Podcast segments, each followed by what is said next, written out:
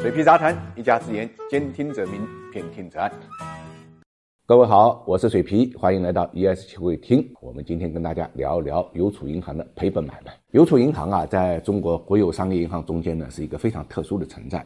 由于它的特别醒目的绿色，遍布呢全国各地，所以它的营业网点是六大行中间呢最多的。那么这导致呢，它的揽取成本也是最低的啊。同时呢，它的不良贷款率呢。呃，也是最低的，所以它的客户，换句话来讲，也是非常优秀的。那么它的拨备有高达百分之四百零四，这个在国有商业银行中间，表明它是非常非常优秀的一家银行。所以呢，它的贷款啊，今年前三季度，呃。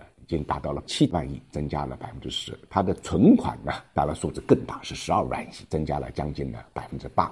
从最新公布的三季报来看啊，它的营收增长百分之八不到，但是呢，利润增幅接近百分之十五。应该讲，在大行中间啊，是非常非常漂亮的一份季报了。也难怪它是六大行中第一个公布的季报啊。那么我们之前也提到过啊，它在十月十号就在六大行中率先公布了金融。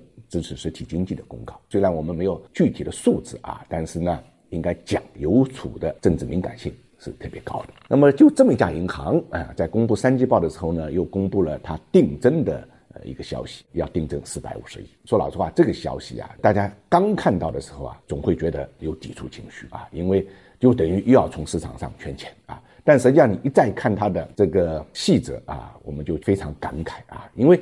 根据这个规定啊，银行股的定增价格啊，它是在这个净资产之上的啊，它的净资产上一个会计年度就是经审计的净资产是六点六四元。换句话来讲，邮储银行的定增价不会低于六点六四元啊。那么实际上情况也是啊，因为我们算一下，它应该是增发是六十七点七七亿啊，那么乘以六点六四元，大概价格就是四百五十亿左右啊。那么邮储银行二级市场的价格是多少呢？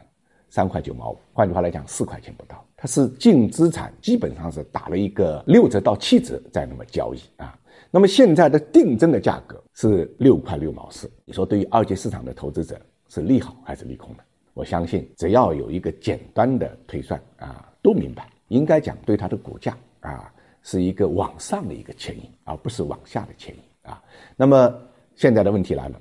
谁会来当这个雷锋呢？来给这个投资者送钱呢？他们的目的又是什么呢？他们又能从中间得到什么好处呢？说老实话，水皮也没搞明白。因为以前我们做类似的节目啊，华夏银行，你比如说啊，大股东定增价十五块钱，华夏银行的市场二级价才五块钱啊，什么地方不正常？我想肯定一级市场跟二级市场有一个市场是不正常的。现在种种迹象表明，这个二级市场是不正常的。国有资产啊，特别是国有金融股权啊，长期以这种折价交易在市场上，真的是非常要命的事情，破坏了这个核心资产的一个形象，也破坏了一个估值体系。我想，这种严重的低估啊，很大程度上是对整体市场的这种定价体系的一种伤害。